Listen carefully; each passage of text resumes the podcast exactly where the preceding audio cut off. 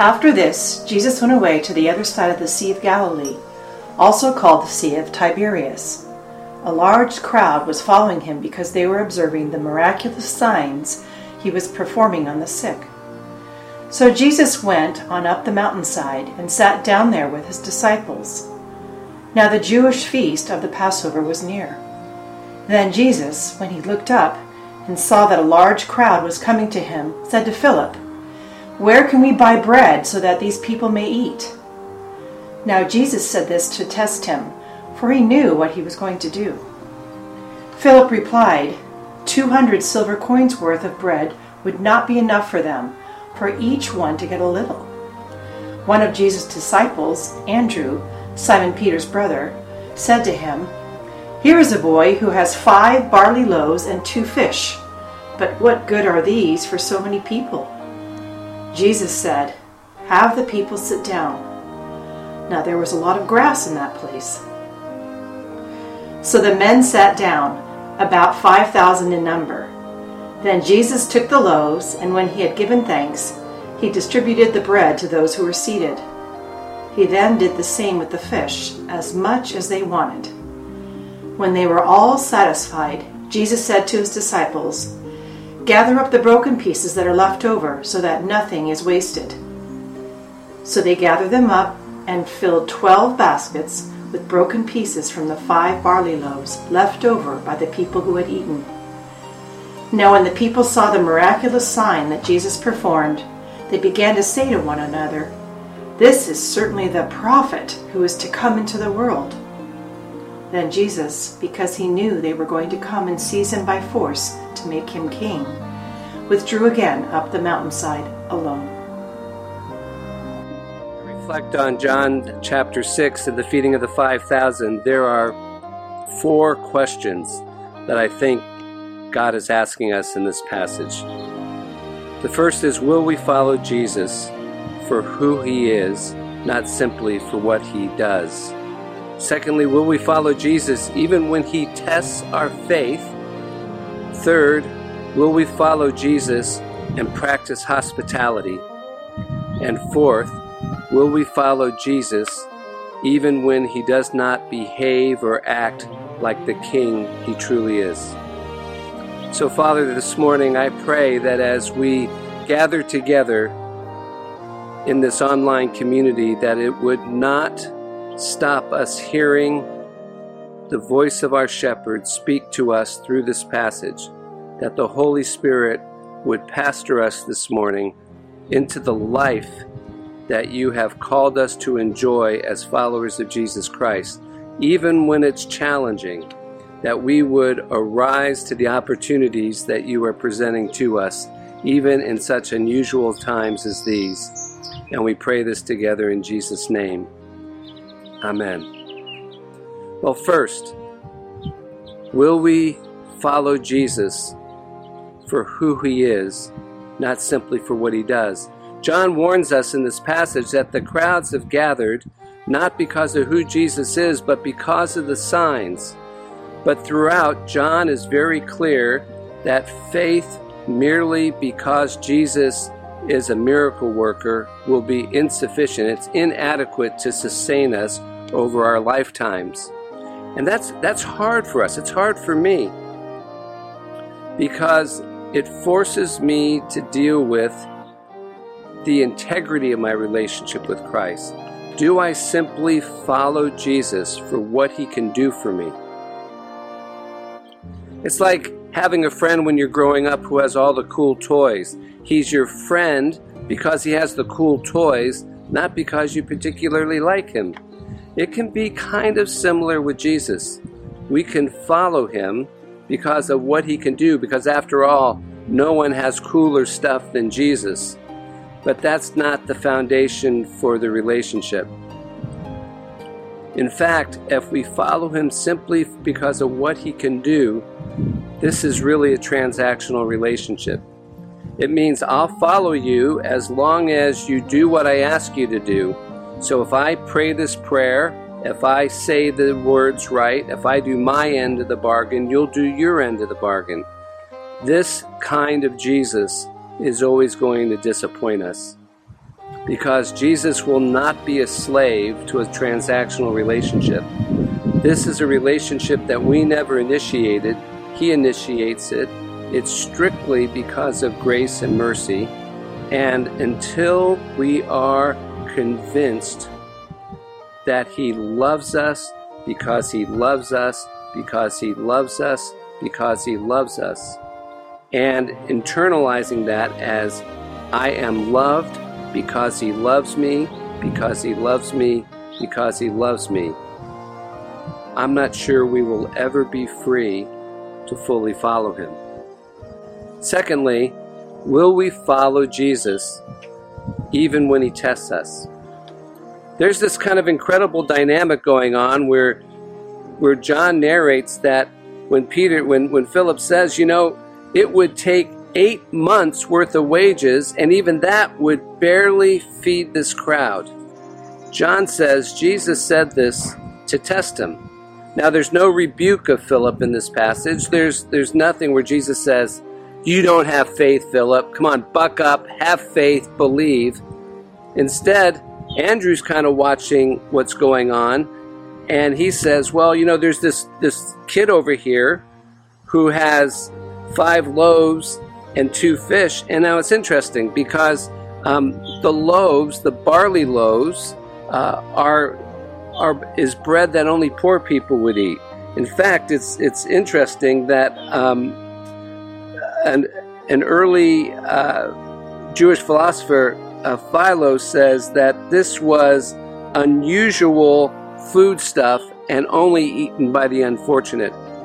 And so this was not even great bread, and the word that we translate fish kind of carries with it the understanding that these are tidbits. These might not have, this might not even been whole fish. This might simply been a few tidbits of dried fish that like a child would carry as a snack when they needed kind of a protein fix. So, so the ingredients for this miracle uh, that Andrew presents is hardly anything that's going to inspire faith. It's it's kind of like leftovers and breadcrumbs. It's it's it's not a it's not a whole lot.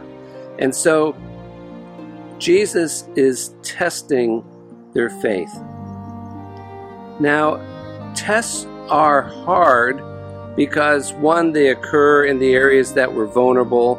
Uh, they they tend to occur in our lives in places that we are not prone to agree. Tests come in the in the counterintuitive spaces in our lives. And one of the questions we have to ask us is ask ourselves is can we be tested or will we walk away from our faith when we are tested? Sometimes I get afraid for myself, let alone others, that, that I have what I call green light theology. Uh, Jesus is with me as long as the traffic lights are green. Uh, there used to be a street in Pasadena when Carol and I were in grad school that we would drive down. It was called Washington Boulevard, and the lights on Washington Boulevard were timed that as long as you kept the speed limit, you would, and you started off with a green light, every successive light along the boulevard would be green. And sometimes I wonder, is that what my faith looks like? That it's traffic light faith, it's green light faith. And so when you're driving, you know, I don't know about you, but I get impatient sometimes when I'm driving, and there's nothing worse than coming to an intersection and all of a sudden getting the red light that forces you to brake hard. That that aggravates me, and it it doesn't bring out the best in me. Let's just put it that way. And so, so can our faith, can my faith be tested, or do I define faith as God is on my side whenever I have green lights? And if something is a red light or a yellow light, that can't possibly be God. That must be the devil. Tests are red lights amidst a string of green lights. They force us to stop. They force us to reconsider. They force us to consider what is our faith and what does my obedience truly look like? Will I follow a God who will test my faith, my understanding, my perceptions. During these times of pandemic and the, these times of protests, I think we would be foolish to not allow God to test our understandings of who we are and how we see our world. And in the very areas that maybe what you're seeing and what you're hearing creates discomfort, maybe that is the very area that God is pressing us on, challenging our perceptions. Maybe we've never thought about racial relations in the way that is coming to the front during these times, but it is a time to test us because at the end of the day, tests are given to us to clarify our, our willingness to be obedient, but also tests are given to us to refine our understanding of the world in which we live so that we see the world in the way that God created the world to be before sin. Sometimes we become so comfortable with the way things are to where we no longer are asking the questions why are things the way they are? How did we get to this point? What am I missing here that God intended and created? How is Jesus seeing this? See, a test for me is going to be in any area of my life where I see things differently than the way God sees things? Are we willing to be tested? Thirdly, are we willing to follow Jesus and practice hospitality? Now, let me just say up front you do not need a home to be hospitable. All you need is a heart. You don't need a mansion sized uh, place to live. You, you, you can practice hospitality in a one room studio because at the end of the day, it's about your heart space, not your living space. And what gets neglected so often in the study of this passage is that we're so focused on the miracle that we no longer look at this through Middle Eastern eyes to see that Jesus is exemplifying for us what it means to be the master at hospitality.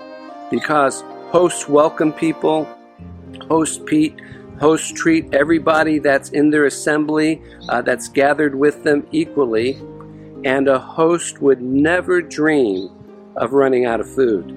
Now, that is something that Carol will tell you that I'm obsessed with. The idea of hosting people and running out of food creates high anxiety in me. I'd like to think it's because I'm a follower of Jesus and I want to be just like him.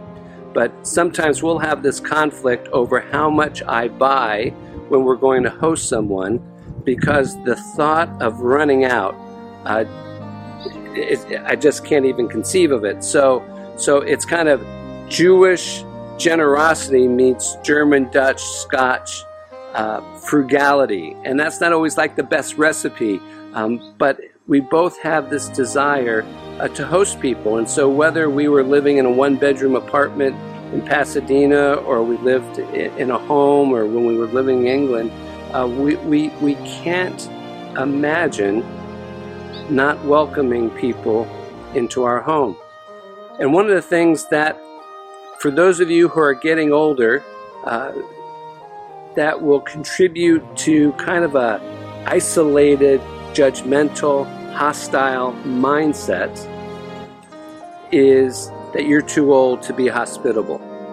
Because as you get older, if you choose to isolate your people, isolate your heart space from welcoming other people into it, uh, there's nothing that is going to age you quicker. And on the flip side, if, if, if you're married and you have young kids, uh, you might get in the mindset that you know life's too busy for us to host people. I mean, the kids they're chaotic. You can't count on them to sit still. They might make demands on us. Uh, that's don't let that become an excuse that causes you to isolate as a family. Because one of the biggest gifts you can give to your children is the gift of community. Because honestly, as they grow up, they may look at you and your faith and go, that's not working for me. But they may see something in the people that you invite over that calls out to their hearts and their minds and causes them to realize, I want to be like that person. Will we practice hospitality like Jesus did? Finally, will we follow Jesus even when he chooses not to behave like the king he truly is? The world is preoccupied with power, who you know, the authority you've been given. But our King chose to come as a servant. And in fact, he even raises the standard for us and says, He who would choose, or she who would choose to be great in the kingdom of God. That, that means there's a king, right? If you have a kingdom, there's a king. So the king is telling us that anyone who would choose to be great in the kingdom of God must become a servant. So this is problematic. This means we follow one who, while king, chooses not to live as a king, to behave like a king, treat people like kings treat people. That's why he says later in John's Gospel, I no longer choose to call you slaves or servants, I choose to call you friends. Everyone who submits their life to Christ is not a subject of God's kingdom, but a friend. If that's not strong enough, in John's Gospel, chapter 1, John narrates that whoever received him God gave them the right, the authority to be adopted as children. So we are friends, we are children. Both in the first century Middle Eastern world uh, are, are amazing, amazing descriptions of relationship. To be an adopted child, to be a friend. Uh, this is more than acquaintance in, in the first century world of a friend is someone you die for. A friend is someone you go bankrupt for. A friend is someone that you drop everything to attend to their needs for. Kings don't do that, but Jesus does. Sometimes I fear that the church is more preoccupied with power because we think that's the only way to advance God's kingdom goodness in the culture we inhabit. But whenever the church has embraced the power structures of her day, whether that be a whether that be royalty or democracy, she has always joined herself to an understanding of power which is usually antithetical to the understanding of power and love that Jesus clearly expresses in the Bible. So, yes, it's possible we could win a culture battle, but we could use, but we could lose the missional war. There's no way around it. As a follower of Jesus Christ, we have to repudiate the world's understanding of power and its use of power. And instead, we have to exchange that understanding for what Jesus clearly teaches, what he clearly exemplifies, and what his life and relationships clearly express. Anything else is a distraction at least and a distortion at worst and both will decay our relationship with Jesus Christ.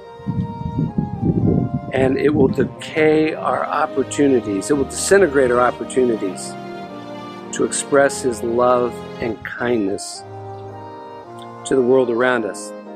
And in Paul's letter to Titus, he says that when the goodness and kindness of our God appeared, dear ones, we are living in challenging times. There's no doubt about it. But this is offering us such fresh opportunity to recalibrate and realign our lives around the clear teaching of Jesus Christ and the, in fact the entire scriptures.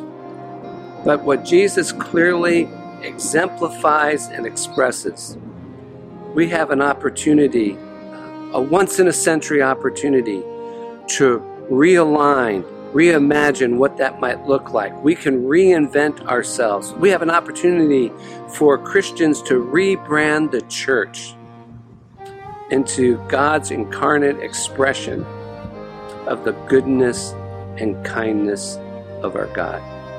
Will you follow Jesus for who he is, not simply for what he does?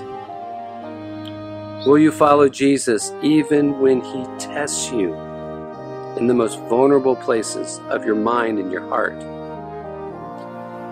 Will you follow Jesus and practice hospitality? Whether you're an introvert or an extrovert, it's the same call for both of us. And finally, will you follow Jesus even when he chooses not to behave like the king he truly is? God bless you. Go in peace and let's pray together. Father, thanks for this time this morning. Shepherd our hearts, we pray in Jesus' name. Amen. God bless you, faith community. Uh, our hearts and our prayers continue to abide with you. You are our community. We love you dearly. God bless you.